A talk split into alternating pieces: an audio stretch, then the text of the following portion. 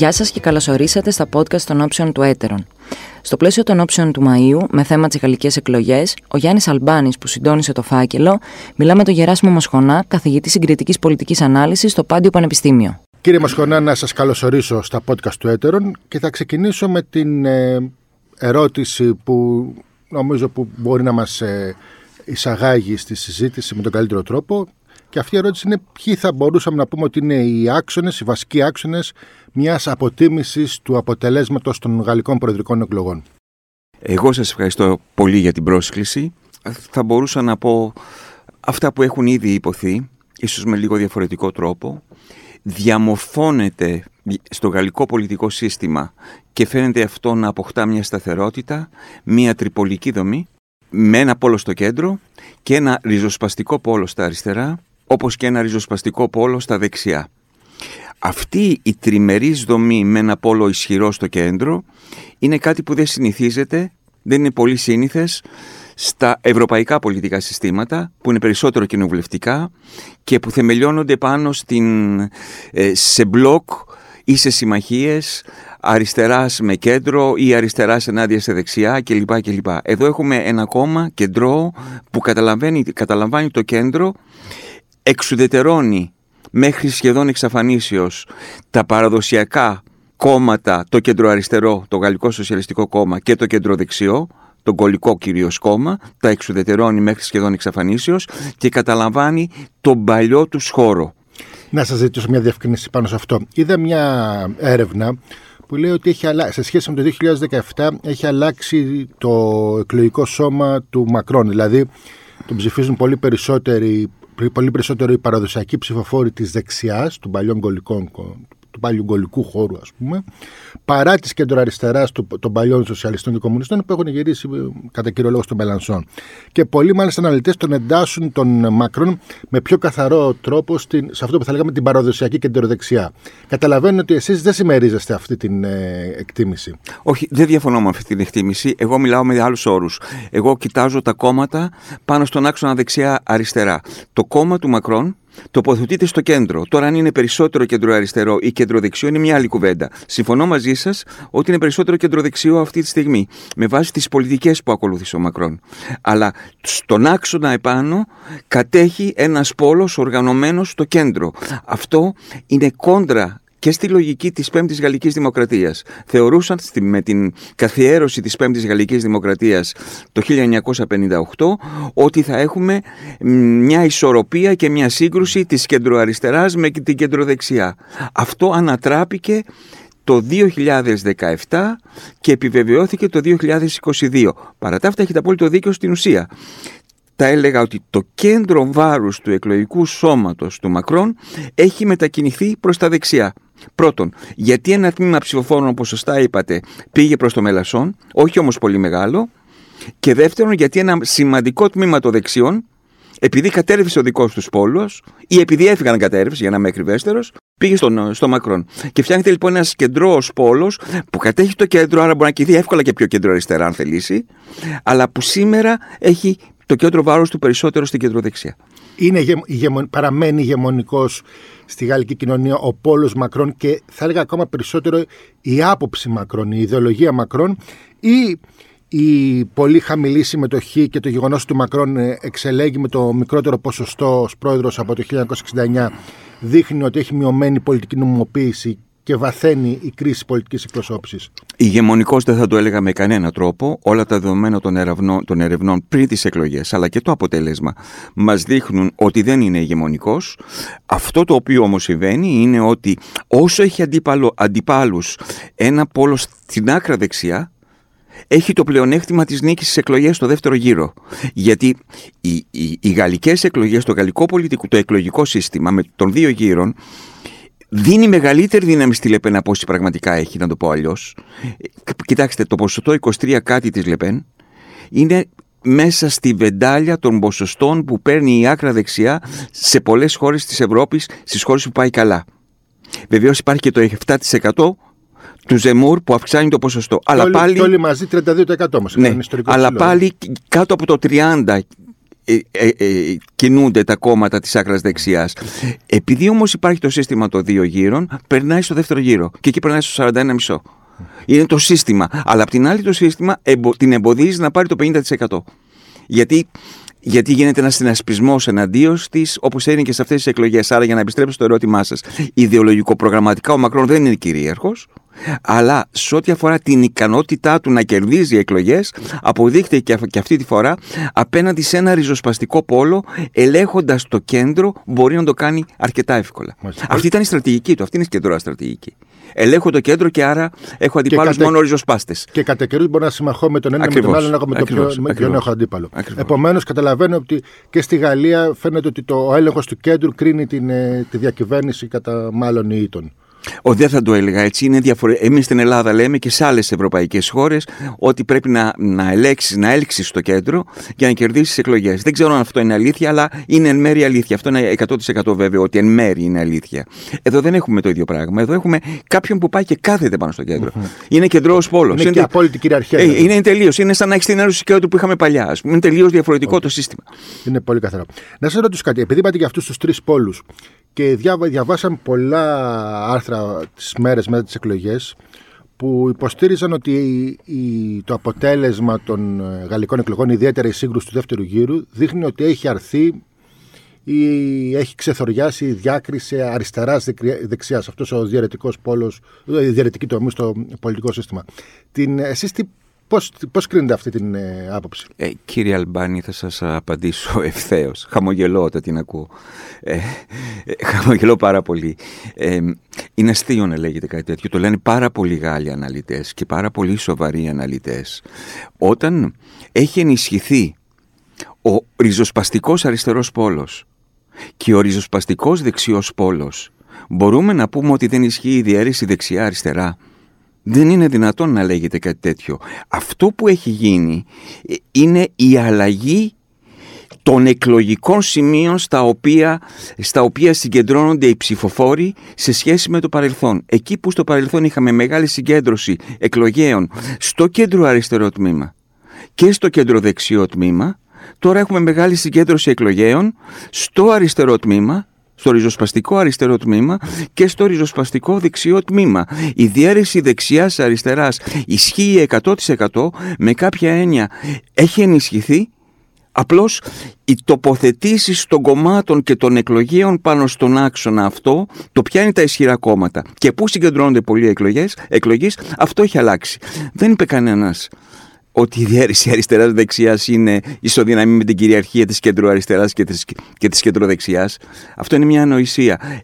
έχει ενισχυθεί η, η, διαίρεση, κατά τη γνώμη μου, κέντρου, ε, πώς το λένε, δεξιά-αριστερά. Γι' αυτό ακριβώς υπάρχει ένας ισχυρός πόλος στο κέντρο. Δεν υπάρχει διαίρεση αριστερά-δεξιά χωρίς ένα ισχυρό πόλο στο κέντρο. Ο ισχυρός πόλος στο κέντρο δεν είναι απόδειξη αποδυνάμωσης της διαίρεση αριστερά-δεξιά, είναι απόδειξη της ισχύως της είναι με πιο καθαρό τρόπο. Είναι πολύ ενδιαφέρουσα η παρατήρησή σας. Να σας ρωτήσω και κάτι για αυτό που πάτε για τα κόμματα. Είστε, έχετε μελετήσει βαθιά το κομματικό φαινόμενο στη Δυτική Ευρώπη τουλάχιστον. Και αυτό που και ήθελα να σας ρωτήσω το εξής: Ότι βλέπουμε ότι τα παραδοσιακά κόμματα, τα δύο μεγάλα παραδοσιακά κόμματα, δύο μεγάλοι παραδοσιακοί πολιτικοί χώροι της ε, Πέμπτη Γαλλικής Δημοκρατίας έχουν εξελιχθεί. Αναφέρομαι και στους σοσιαλιστές και στους γκολικούς με την έννοια ότι οι Ρεπουμπλικάνοι είναι μια συνέχεια του, της γκολικής παράταξης. Θα Και βλέπουμε και τι, οι τρεις ε, μεγάλες προσωπικότητες, αυτοί που κάνουν το καλύτερο σκορ στον πρώτο γύρο, στην πραγματικότητα δεν έχουν κόμματα με την ισχυρά κόμματα όπως τα είχαμε ζήσει στο παρελθόν. Δηλαδή και ο Μακρόν πολύ περισσότερο, αλλά και η Λεπέν που μάλλον έχει το ισχυρότερο κόμμα και ο, ο Μέλανσον. Θα μπορούσαμε να πούμε ότι βρισκόμαστε στο τέλος του κομματικού φαινόμενου έτσι όπως το έχουμε γνωρίσει και βλέπουμε την ανάδυση ενός πολιτικού συστήματος το οποίο στηρίζεται πολύ περισσότερο στις πολιτικές προσωπικότητες και σε ε, ευκαιριακούς, θα έλεγα, ευκαιριακές συσπυρώσεις γύρω από τα πρόσωπα.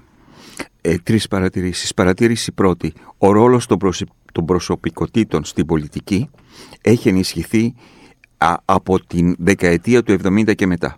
τουλάχιστον από τότε σε όλες τις χώρες. Στην Ελλάδα δεν το κατανοήσαμε πάρα πολύ γιατί είχαμε πάντα προσωπικά κόμματα και ο ρόλος των ηγητών ήταν πολύ μεγάλος. Όμως στις χώρες της Ευρώπης, ιδιαίτερα μετά την καθιέρωση της τηλεόρασης, ο ρόλος των προσωπικότητων έχει ενισχυθεί.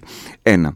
Δεύτερον, η τάση η σύγχρονη τις τελευταίες δεκαετίες είναι τα μεγάλα κόμματα, το έχω πει πολλές φορές στην Ελλάδα και το έχω γράψει, τα μεγάλα κόμματα να γίνουν μικρότερα, να γίνονται μικρότερα δεν έχουμε πια τα μεγάλα, πολύ ισχυρά, πανίσχυρα κόμματα του παρελθόντος. Ούτε στα αριστερά, ούτε στα δεξιά. Ούτε εκλογικά, ούτε οργανωτικά.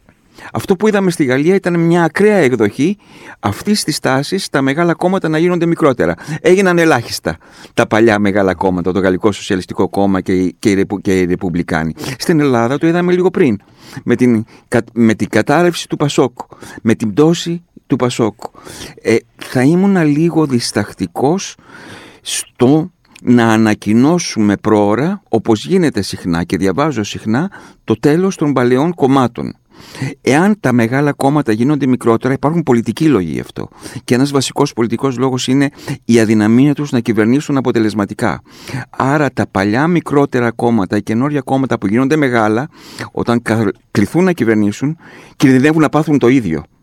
Αυτό ισχύει και για τον Μακρόν, ισχύει σε έναν βαθμό για το ΣΥΡΙΖΑ, ισχύει για κόμματα της άκρας δεξιάς που συμμετείχαν στην κυβέρνηση κλπ. κλπ, κλπ. Μην βιαζόμαστε. Ειδικά στη Γαλλία, τα δύο παλιά μεγάλα κόμματα έχουν πολύ ισχυρή ρίζωση σε τοπικό περιφερειακό επίπεδο. Αυτό μέσα από συμμαχίες τους επιτρέπει να παραμείνουν στο παιχνίδι. Παραμένω στο παιχνίδι, κύριε Αλμπάνη, να το πω όπως γίνεται στη ρουλέτα. Αν ένας παίκτης καταφέρει να παραμείνει στο παιχνίδι, μπορεί να το γυρίσει. Ε, Συνεπώς, μην είμαστε τόσο σίγουροι, γιατί αν αύριο βγει μια σημαντική προσωπικότητα στο Γαλλικό Σοσιαλιστικό Κόμμα, το βλέπω δύσκολο, αλλά ε, θεωρητικά, υποθετικά μιλάμε, ε, ή στο Ρεπουμπλικάνικο Κόμμα, ο Μακρόν θα αποχωρήσει, δεν έχει δικαίωμα να ξανακατέβει στις εκλογές. Ο Μελασσόν είναι σε σχετικά μεγάλη ηλικία. Ε, ε, μπορεί να ξαναυπάρξει πεδίο για τα κόμματα αυτά. Ένα καινούριο χαρακτηριστικό είναι η μεγάλη ρευστότητα. Θα κρατήσω την πολύ ενδιαφέρουσα, ε, την πολύ ενδιαφέρουσα προτροπή σας να είμαστε κάπως συγκρατημένοι και να μην βγάζουμε εύκολα συμπεράσματα, ειδικά για μεγάλες μεταβολές. Αυτό νομίζω είναι καλό να το έχουν στο μυαλό τους και οι ερευνητές και οι δημοσιογράφοι, αλλά και οι δημοσιολογούντες. Και να, θα ήθελα να περάσουμε τώρα λίγο στην πιο. Στην, κοινωνιολογία, στην κοινωνιολογία της ψήφου με την πιο στενή έννοια, που είναι και πολύ δημοφιλής στην Ελλάδα. Η πρώτη μου ερώτηση είναι αυτή τη στιγμή στη δεύτερη εκλογή τώρα, ποιοι είναι αυτοί ακριβώς οι άνθρωποι που ψηφίσαν τον Μακρόν; Ποιο είναι, ποιο είναι το εκλογικό σώμα του, του Γάλλου Πρόεδρου; Ανώτερες μεσαίες μορφωμένες τάξεις. Αυτή είναι, αυτός είναι ο βασικός κορμός της ψήφου Μακρόν, αλλά επειδή μερικές φορές έχουμε την τάση να βλέπουμε τα πράγματα υπερβολικά απλοποιητικά, ο Μακρόν κατάφερε να έχει μια όχι ασήμαντη επιρροή στα λαϊκά στρώματα. Ιδάλω δεν κερδίζει κανείς μόνο με τις ανώτερες τάξεις.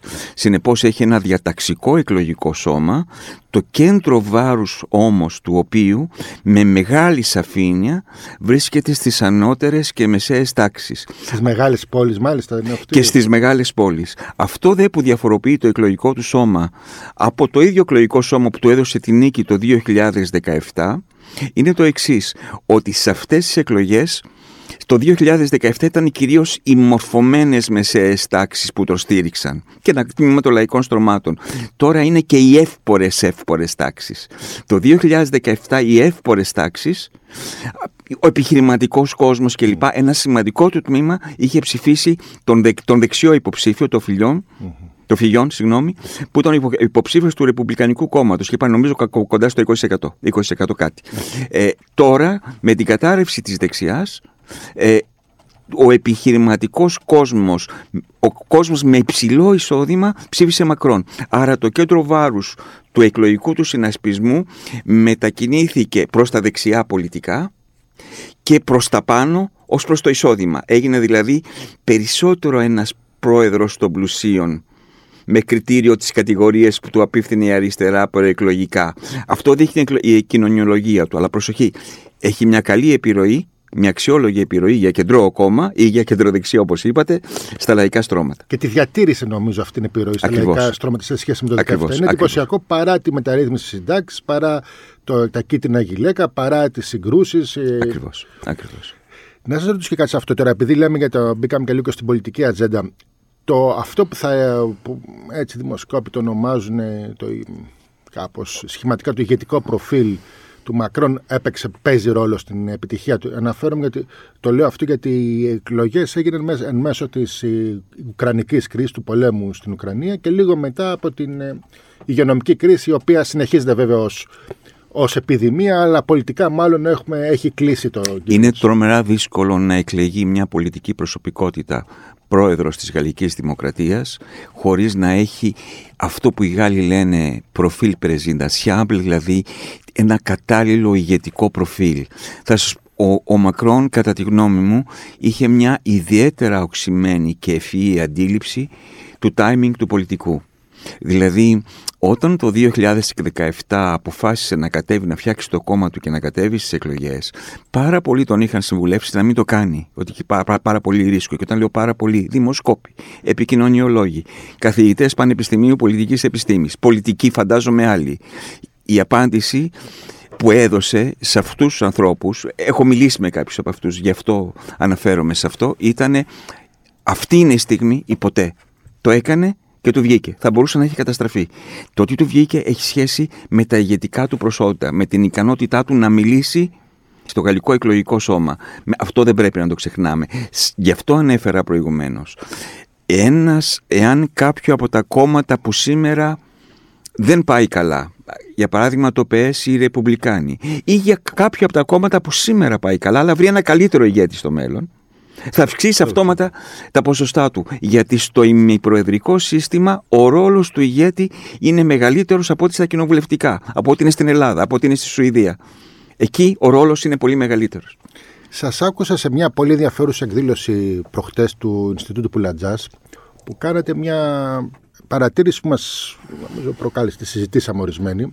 Κάνετε μια σύγκριση της ψήφου της εργατικής τάξης τώρα και πριν κάποιες δεκαετίες, δηλαδή το 1974 και το 1981, λέγοντας ότι τότε οι εργάτες ε, και εργάτριες είχαν ψηφίσει τον Μιτεράν κοινό υποψήφιο του Σοσιαλιστικού και του Κομμουνιστικού Κόμματος. Ενώ τώρα και στον πρώτο γύρο και στο δεύτερο γύρο ψήφισαν κατά κύριο λόγο την Μαρίν Λεπέν.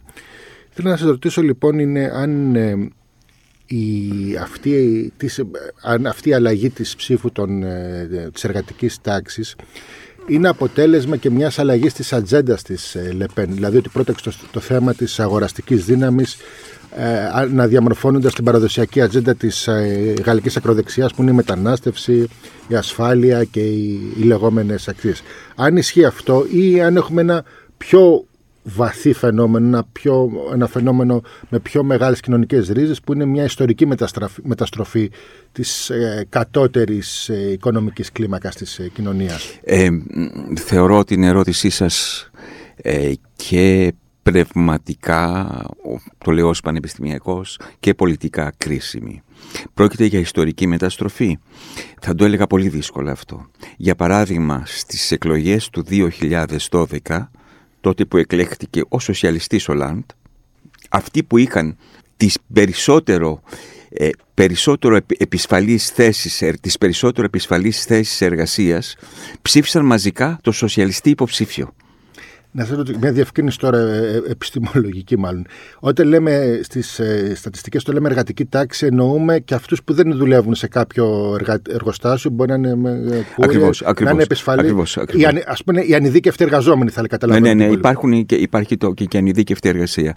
Το 2012, λοιπόν, μαζικά ψήφισαν τον, τον Ολάντ. Βλέπετε εδώ ότι μέχρι, να το θέσω λίγο πιο μακροϊστορικά, μέχρι και τη δεκαετία του 1970 όταν είχαμε την κρίση της λεγόμενης κενησιανής εξίσωσης και η σοσιαλδημοκρατία και η αριστερά, αλλά η σοσιαλδημοκρατία, η κυβερνόσα αριστερά, εγκατέλειψε τον κενησιανισμό, οι εργάτες ψήφιζαν ε, σοσιαλδημοκρατία και αριστερά μαζικά.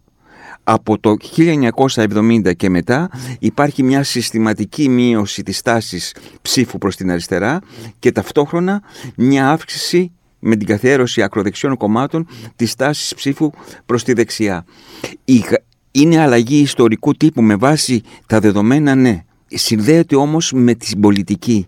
Η αριστερά, η κυβερνός αριστερά δεν κατάφερε να πείσει, να ακολουθήσει μια πολιτική που να εξυπηρετεί τα συμφέροντα της εργατικής τάξης ή να το πω αλλιώς, ε, που οι εργάτες θα θεωρούσαν ότι εξυπηρετεί τα συμφέροντά τους. Αυτό είναι απολύτως βέβαιο γιατί έχουμε στοιχεία που δείχνουν ότι μετά κάθε οικονομική αποτυχία της αριστεράς έχουμε κατάρρευση της εργατικής ψήφου προς την αριστερά. Όμως, όταν κάτι επαναλαμβάνεται μέσα στον χρόνο, αρχίζει να αποκτά τη δική του διάρκεια, τη δική του σταθερότητα και τη δική του ιστορικότητα. Στη Γαλλία ειδικά, η αναφορά που κάνετε στην εκδήλωση Πουλατζάς θα, θα, θα, θα, θα αναφερθώ πάλι στα νούμερα το 1974 ο Μιτεράν είχε πάρει στο δεύτερο γύρο 73% της εργατικής τάξης το 1981 στο δεύτερο γύρο είχε πάρει 72%. Να σας υπερθυμίσω το 74 και το 81 ο Μιτεράν είχε πάρει 49 περίπου το 74 και 51 κάτι τέτοιο το 81. Δηλαδή είχε πάρει ένα πολύ μεγάλο ποσοστό. Η Λεπέν στις τελευταίες εκλογές, το δεύτερο γύρο του 2022, πήρε 67% της εργατικής τάξης με μόνο, με, με εθνικό ποσοστό μόνο 41,5%. Που σημαίνει ότι η υπερεκπροσώπηση των εργατών στο εσωτερικό της είναι, η διείσδυσή της στην εργατική τάξη είναι μεγαλύτερη από το μητέρα ως δυναμική, ως ρεύμα, ως τάση. Και πήρε και 57%, αν θυμάμαι καλά, ναι, κοιτάω τα νούμερα, θυμάμαι καλά, μεταξύ των υπαλλήλων. Η εργατική τάξη και οι υπάλληλοι θεωρούνται στη Γαλλία οι λαϊκές τάξεις, όπως λένε. Έτσι. Μπορούμε να κάνουμε πιο ειδικές αναλύσεις. Είναι χαρακτηριστική η αδυναμία του Μακρόν εδώ. Και εδώ θα διαβονήσω με πολλούς αριστερούς αναλυτές στη Γαλλία που τείνουν να υποβαθμίσουν το φαινόμενο της ταξικής ψήφου προς τη Λεπέν ή της ανεστραμμένης, θα έλεγα, ταξικής ψήφου, δηλαδή τα λαϊκά στρο... ένα μεγάλο τμήμα των λαϊκών στρωμάτων που ψηφίζει Λεπέν. Ε, όσο μεγαλύτερο ήταν σε μια περιοχή, ας αφήσουμε τις δημοσκοπήσεις, όσο μεγαλύτερο ήταν το ποσοστό των εργατών σε μια περιοχή, με κάποια έννοια, τόσο κατέμενε το ποσοστό του, ε, του Μελασσόν. Είναι πάρα πολύ ενδιαφέρον.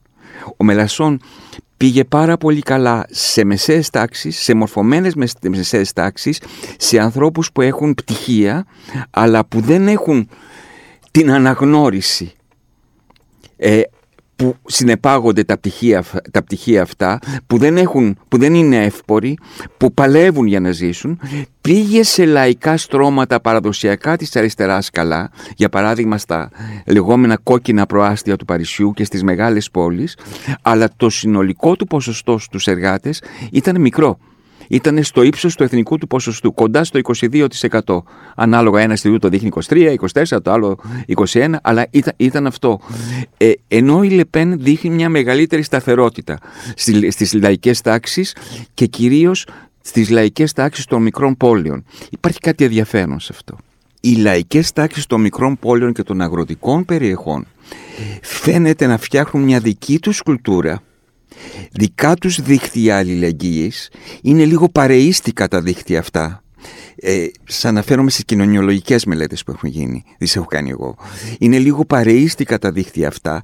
Μοιάζουν πολύ με την εργατική αλληλεγγύη του παρελθόντος χρόνου του παλιού παλιού παλιού καιρού μόνο που δεν έχουν καμία καθολικότητα η καθολική εργατική τάξη που έλεγε η αριστερά είναι σε τοπικό επίπεδο περιορισμένα, διαφοροποιούν οι εργάτες των μικρών περιοχών αυτών τον εαυτό τους και από τους δημόσιους υπαλλήλους και από τους επιχειρηματίες, συνήθως εκεί είναι μικροί επιχειρηματίες, έχουν κοινές δραστηριότητες, ποδόσφαιρο, εκατό πράγματα, pubs, οτιδήποτε, ε, αλλά δεν έχουν αυτή την καθολικότητα και την αίσθηση μιας συνολικής εθνικής εργατικής τάξης ενώ έχουν την αίσθηση μιας τοπικής λαϊκής τάξης.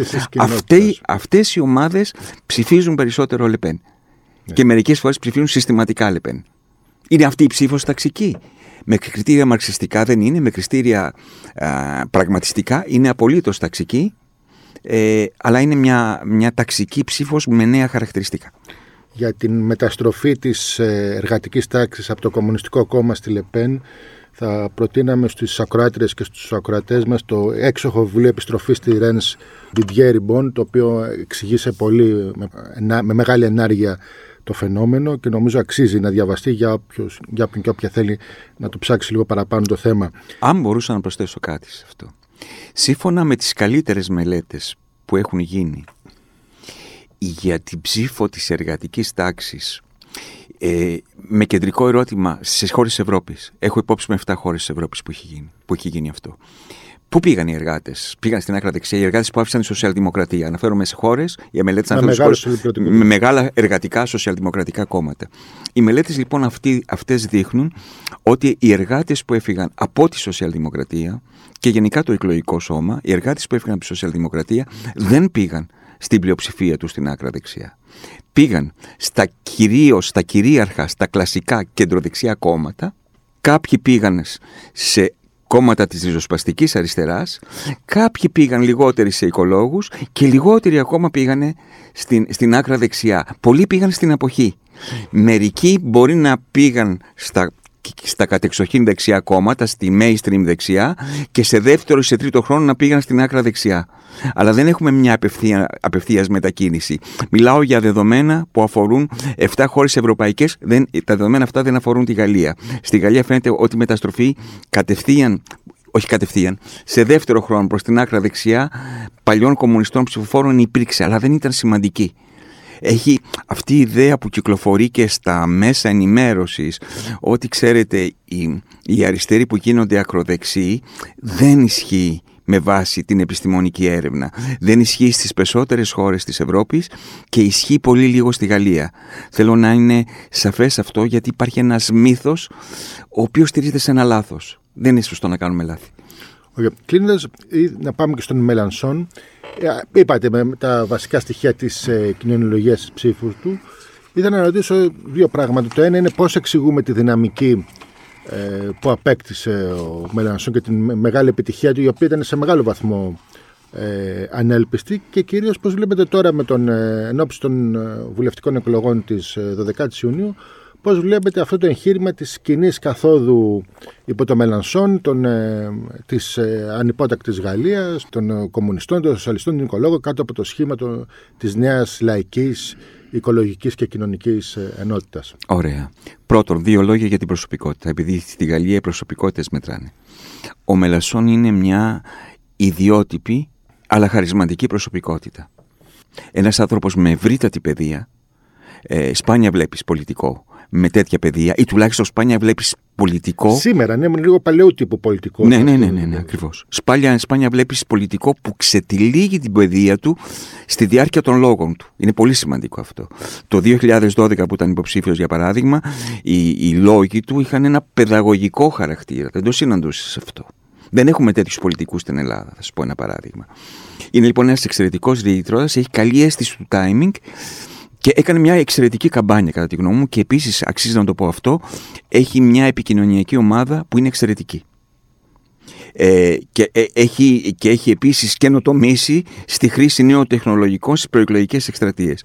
Αυτό σε μεγάλο βαθμό η κρίση του συστήματος Μακρόν ιδιαίτερα στο εσωτερικό της αριστεράς, οι αριστεροί έβλεπαν με εχθρότητα το Μακρόν εδώ και πολύ καιρό, εξηγεί το πολύ, το πολύ καλό του αποτέλεσμα και πολύ, πολύ καλή του καμπάνια. Ένα άλλο στοιχείο της προσωπικότητάς του, και μιλάω ως αναλυτής, όχι δεν το ξέρω προσωπικά, είναι ότι είναι ικανός να χύνει την καρδάρα με το γάλα ε, έχει μια τάση αυτοκαταστροφής και το... Όπως το 17 φαντάζομαι. Ακριβώς, ακριβώς. Δηλαδή στο 17, το 17 ήταν σε μια θέση ανάλογη με τη σημερινή αλλά δεν κατάφερε ούτε να ενοποιήσει ούτε στην πραγματικότητα να προσπαθήσει να ενοποιήσει ε, την αριστερά γύρω του. Τώρα, στην παρούσα φάση, θέλω να το πω με τη μεγαλύτερη δυνατή σαφήνεια, θεωρώ την εκλογική του στρατηγική εν των βουλευτικών εκλογών καταπληκτική. Καταπληκτική γιατί είναι προσαρμοσμένη στη λογική της πέμπτης γαλλικής δημοκρατίας και δίνει ένα στόχο στο εκλογικό σώμα της αριστεράς και το οθεί να συμμετάσχει στις εκλογές. Το, ο στόχος, το Μελανσόν Πρωθυπουργός. Το Μελανσόν Πρωθυπουργός σημαίνει στην πραγματικότητα ότι υπάρχει μια προεδρική πλειοψηφία που είναι μακρόν, αλλά μπορεί να υπάρξει μια κοινοβουλευτική πλειοψηφία που να είναι η πλειοψηφία της αριστεράς. Αυτό έχει μια βάση γιατί είναι πολύ δύσκολο η Λεπέν Φανταστείτε ότι 577 περιφέρειες είναι όπως η προεδρική εκλογή. Κάποιος πρέπει να περάσει την μπάρα των, του 50% για να εκλεγεί. Ε, η Λεπέν θα έχει, οι υποψήφοι της Λεπέν θα έχουν μέτωπο απέναντί τους όταν θα είναι στο δεύτερο γύρο. Γι' αυτό η Λεπέν έχει πολύ μικρή εκπροσώπηση στο κοινοβούλιο. Κάτι που δημιουργεί ένα πρόβλημα γιατί σίγουρα οι εκλογές για τη Γαλλική Βουλή απαιτούν περισσότερη αντιπροσωπευτικότητα, άρα ένα σύστημα πιο αναλογικό. Ε, Όμως, σε πάση περιπτώσει, αυτό είναι το σύστημα αυτή τη στιγμή. Είναι, δεν είναι τόσο δύσκολο για τον, για τον Μελασσόν και για τις δυνάμεις της αριστεράς να είναι η κυρίως αντιπολίτευση. Και αν τα πράγματα, η εκλογική εκστρατεία τώρα έχει ξεκινήσει ε, δεν πάνε καλά για τον Μακρόν. Κανείς δεν μπορεί να γνωρίζει αυτή τη στιγμή. Ενδεχομένως να έχουν και μια σχετική πλειοψηφία. Πάντως, ο στόχος που εμέσως θέτει να εμποδίσει την αυτοδυναμία του Μακρόν, να το πω με ελληνικούς όρους, είναι πολύ σωστός στόχος, ασχέτως του αν θα τον πετύχει ή όχι. Εδώ έχουμε λοιπόν μια άψογη στρατηγική, η οποία περνάει ακριβώς μέσα από την ενότητα όλων των δυνάμεων της αριστεράς. Ε, κατά τη γνώμη μου, η ενότητα αυτή ήταν επιβεβλημένη για το Μελασσόν. Αν δεν το έκανε τα επόμενα πέντε χρόνια, όταν η αριστερά θα έχει αιτηθεί στις βουλευτικές δραματικά και τα επόμενα πέντε χρόνια θα κινδύνευε να υποστεί αυτό που συνέβη τα προηγούμενα πέντε, δηλαδή μια περιθωριοποίηση της ανυπόταχτη Γαλλίας και του ίδιου του Μέλασσον. Ένα, το έχει ανάγκη ο ίδιος. Δεύτερον, τα μικρότερα κόμματα της αριστεράς, και βάζω στην αριστερά με την ευρία έννοια και τους οικολόγου, δεν είχαν πολλά περιθώρια διαπραγμάτευσης με το Μελασσόν, γιατί ήταν πάρα πολύ μικρά. Ο Μελασσόν πήρε 22 Φανταστείτε ότι το μεγαλύτερο από τα μικρότερα κόμματα ήταν η πράσινη με 4,5. Συνεπώς, αν ήθελαν να βγάλουν βουλευτές και να έχουν μια ικανοποιητική κοινοβουλευτική εκπροσώπηση, έπρεπε να συμμετάσχουν σε αυτή την ενότητα. Έχει ξαναγίνει αυτή η ενότητα στη Γαλλία. Δεν θα έλεγα ότι είναι το λαϊκό μέτωπο, αλλά μοιάζει με αυτό. Είχαμε το λαϊκό μέτωπο το 1936, είχαμε την Gauche Pluriel, την πολλαπλή αριστερά το 1900, συγγνώμη, είχαμε πριν το, το 1973-74 την Ενωμένη Αριστερά, και είχαμε το, την περίοδο Ζωσπάν 1997-2002, την Ghost Pluriel. Είχαμε δηλαδή αυτού του τύπου τις εισωματώσεις της αριστεράς. Μόνο που τότε οι παίχτες ήταν διαφορετικοί. Επί Μητερά ήταν το, το, το Γαλλικό Σοσιαλιστικό Κόμμα και το Κομμουνιστικό Κόμμα οι μεγάλοι παίχτες. Όπως επίσης επί Μπλουμ ε, Λαϊκό Μέτωπο 1936. Επί Ζωσπον ήταν κάπως ανάλογα τα πράγματα, μεγαλύτερο ρόλο η πράσινη κλπ. Τώρα είναι ένα κόμμα της ριζοσπαστικής αριστεράς που κυριαρχεί, ένα ασήμαντο πλέον Γαλλικό Σοσιαλιστικό Κόμμα, ένα ασήμαντο Κομμουνιστικό Κόμμα με όρους εκλογικούς. Είναι άλλες οι δυνάμεις που συγκροτούν αυτή την ενωμένη αριστερά. Όμως με βάση τους κανόνες της Πέμπτης Γαλλικής Δημοκρατίας και τους κανόνες κανόνες της προεδρικής εκλογής είναι μια εξαιρετικά σωστή εκλογική στρατηγική. Τελεία. Δεν είναι τυχαίο ότι ο Μελασσόν με πολλούς τρόπους φρόντισε να συνδέσει αυτή την ενότητα της αριστεράς τη σημερινή με την ενότητα της αριστεράς του λαϊκού μετόπου του 1936. Αυτή είναι η μεγάλη αναφορά για τη γαλλική αριστερά, σοσιαλιστική και κομμουνιστική. Αυτό ακριβώς προσπάθησε να κάνει. Σας ευχαριστώ πολύ.